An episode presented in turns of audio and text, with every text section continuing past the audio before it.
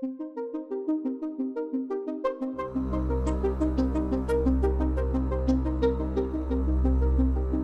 my name is Julie Smithson, and I am your XR for Learning podcast host.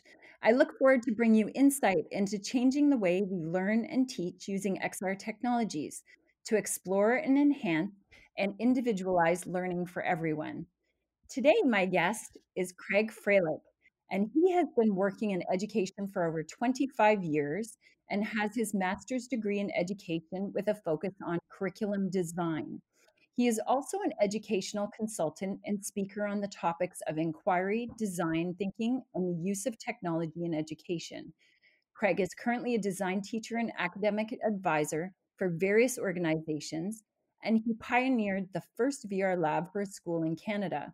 His main focus is to use contextual and conceptual thinking to translate VR experiences into lesson guides that help map successfully introspective journeys in virtual reality.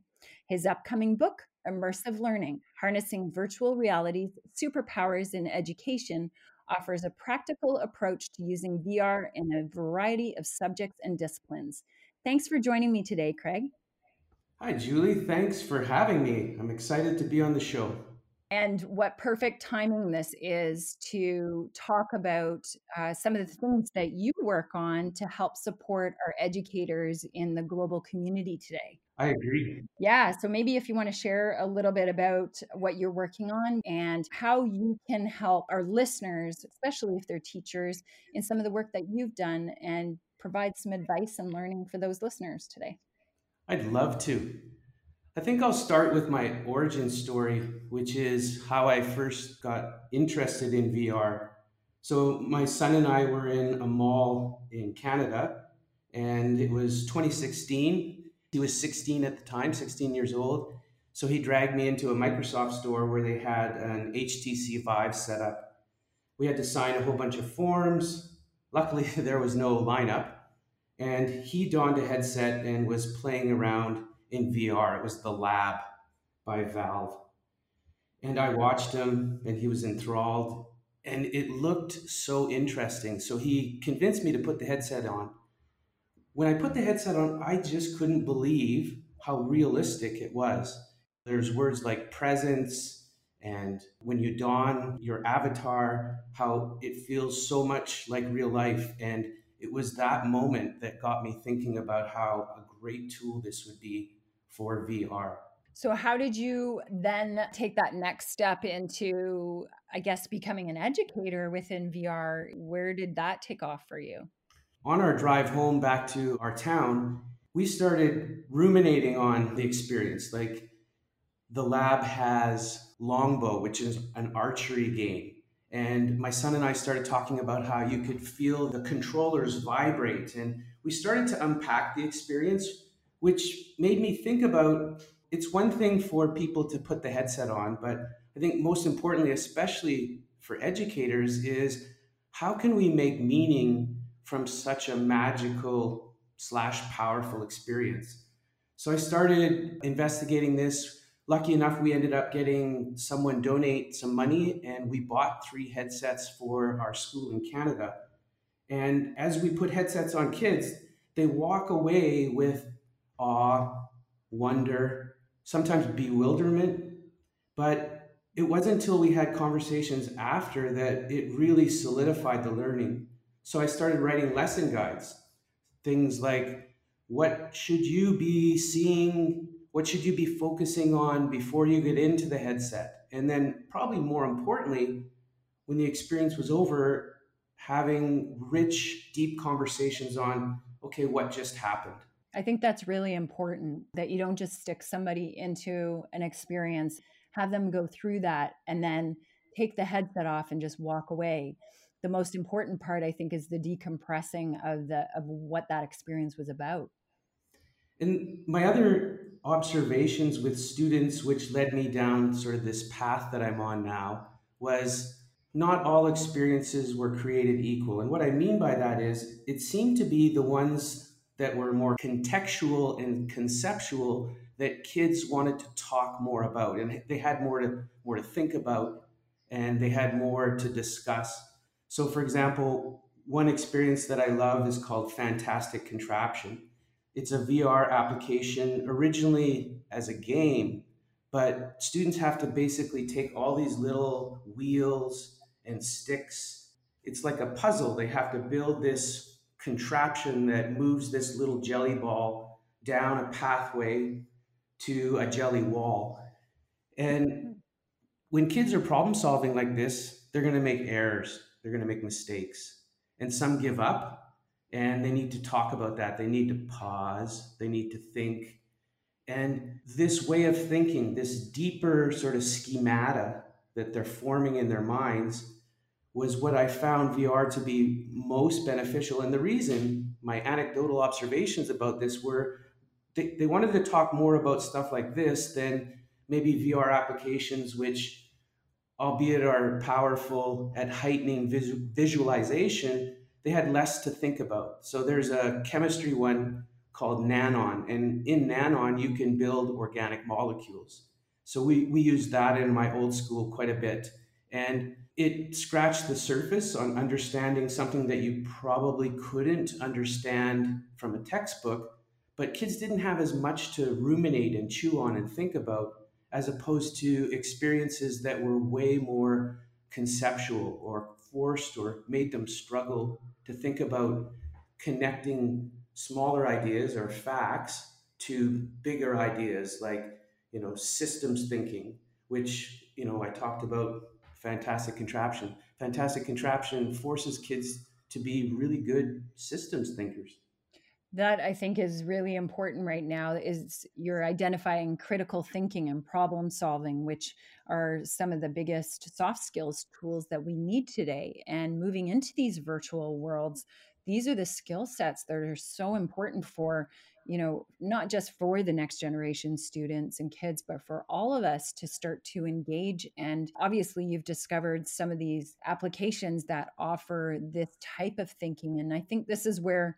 we'll start to see that differentiation in the educational applications that separate out those ones that actually stimulate and engage the students and make them think and problem solve.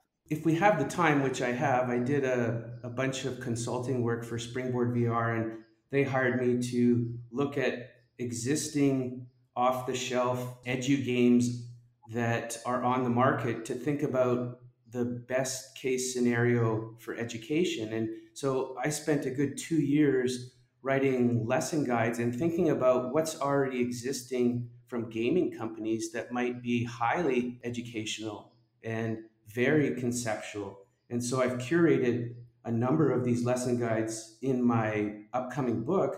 And like I said, it, it allows students to more than just scratch the surface. I think the internet and textbooks can help kids give foundational knowledge, but this experiential knowledge, this is what I believe, in my humble opinion, VR was made for.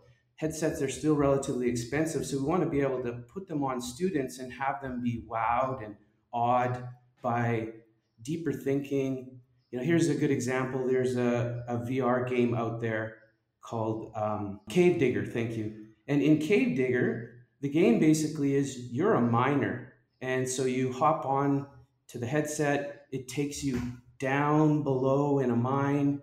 You have different tools like pickaxes, and you have to go down. It's a visceral experience. You go down this elevator, and it stops at a certain floor and you can look around and you can feel what it's like to be a miner and then you have to start hammering away at the different types of rocks and not all the rocks in the mine are the same. Some are softer and harder so you have to swing and you collect different minerals. You come back into this mining town. You can you can wander around the mining town. You get a sense for what the people are like.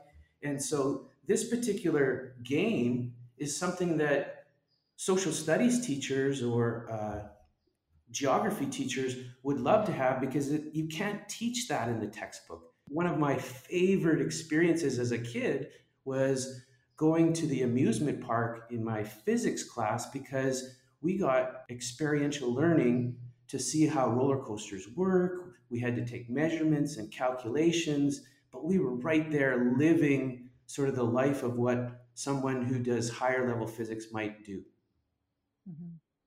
I want to take a quick step back, and something you mentioned was about the gamification portion. And I don't know if you actually use that term, but when everybody was in school, teachers were competing with video games. Students would prefer to be on their video games rather than being in classes. And one of the things that I've been working on for a while now is trying to explain to people how gamification needs to be a part of that education curriculum to test and fail the students who have the knowledge, pass the knowledge, to challenge the students and gamify things. And I always said the gamers are going to save education because that's how students are engaged is by challenging themselves and by discovery and if we can start to implement as teachers more gamification into the lessons it builds that challenge and it also provides rewards even as simple as a gold star I always talked about this as well was why are we only rewarding kids once a year for them to pass their grade in school when we could reward them more frequently based on the increase of their knowledge base. So it then ties back into gamification and how there's so many different ways that we can challenge students these days, especially in virtual gaming and really education platforms, that we need to embed this in order to attract the actual experience to the student and also to test their knowledge. I, I couldn't agree more. I just, yesterday, I was talking to the CEO of Resolution Games. Resolution Games is an amazing gaming company, in my opinion, because they have all these non-violent games, which more importantly are multiplayer. So, one favorite one that many schools are starting to use is called Acron.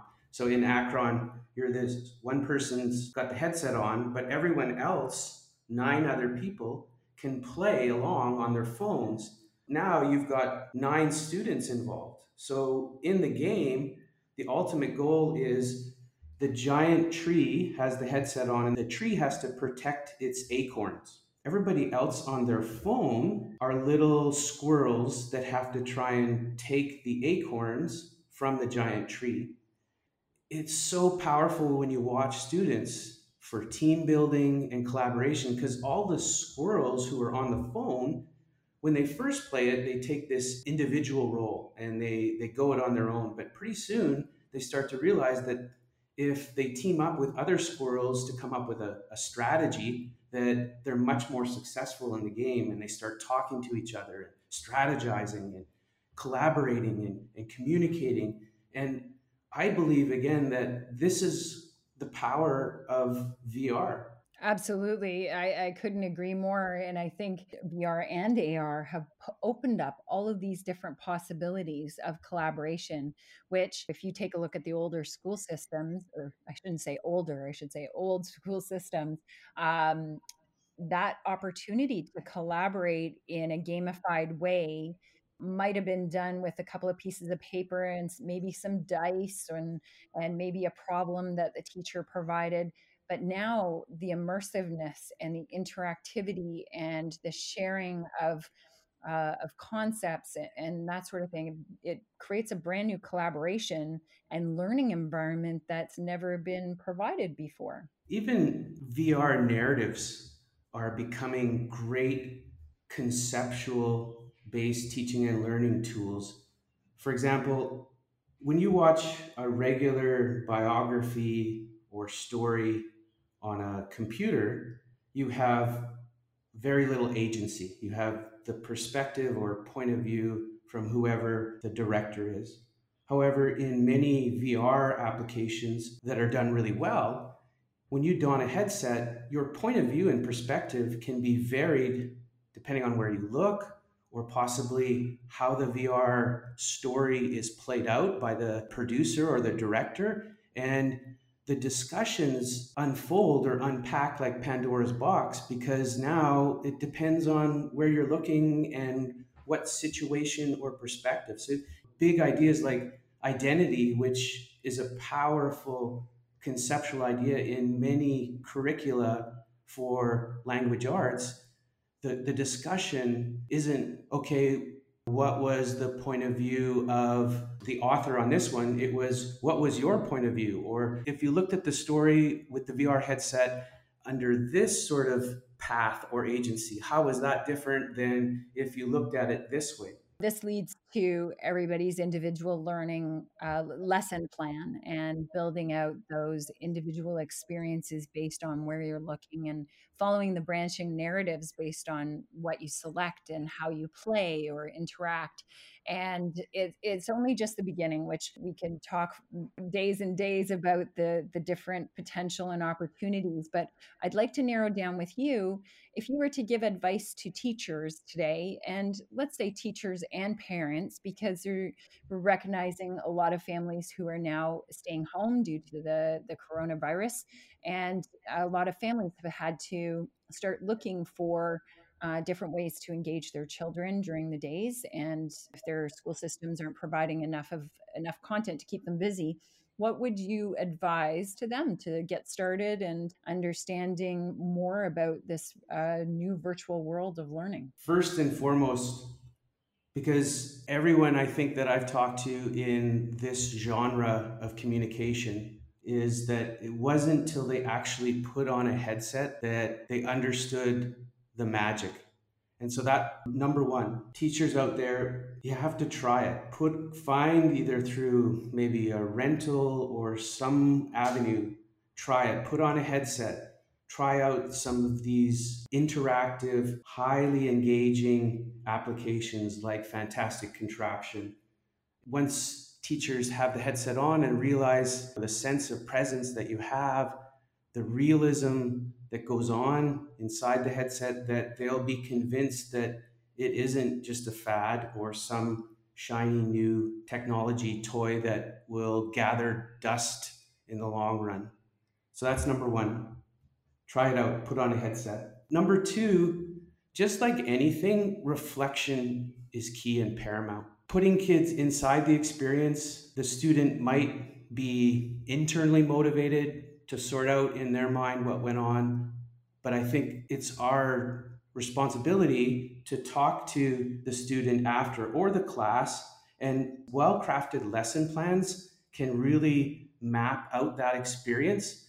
And by map, I don't mean like a Google map. If we type in Google Maps, it's going to give us kind of a straight, linear, or uh, shortest route to our finish line the mm-hmm. map for a VR experience is going to be more like a, a, treasure map, where depending, as you talked about, the student, the individual might have a different pathway toward what was meant to happen within VR. And having these conversations, these reflection sessions, is super key. Thirdly, the third thing that I would suggest to teachers is to start to get familiar with kid culture games, as you said, games are part of kid culture. And the more we're familiar with that genre and why it's such a powerful medium where kids are allowed to fail and try again, push the reset button, the more we're familiar with it, the more we can lean them towards uh, non-violent educational games, which become important and conceptual for learning. I think you couldn't have said it better.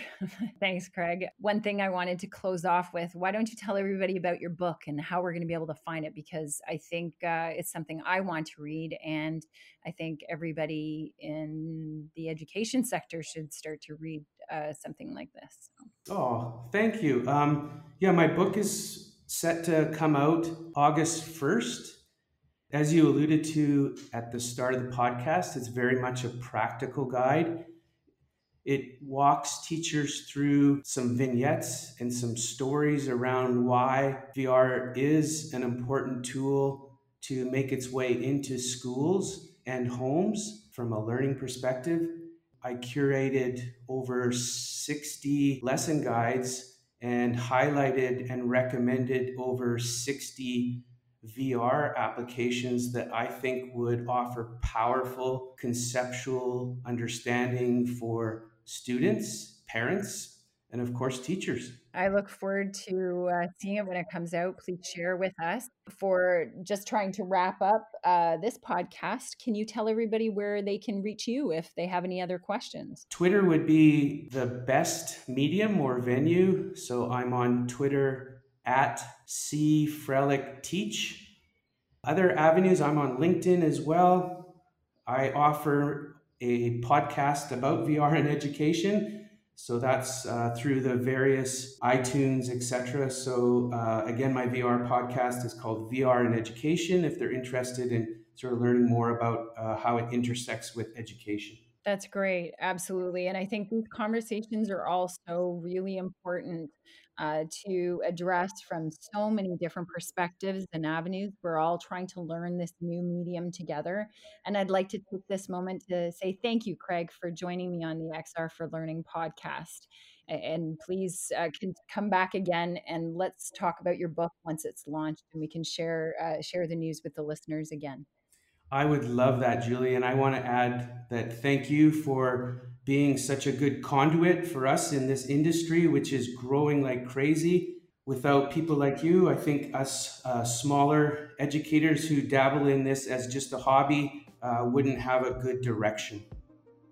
Oh, thanks so much. It's uh, it definitely takes the collaboration of many to to put out any kind of education these days. Things are changing so quickly within our world. And uh, again, thank you, Craig, for being with us. My name is Julie Smithson, and this is the XR for Learning podcast. Thanks, everyone.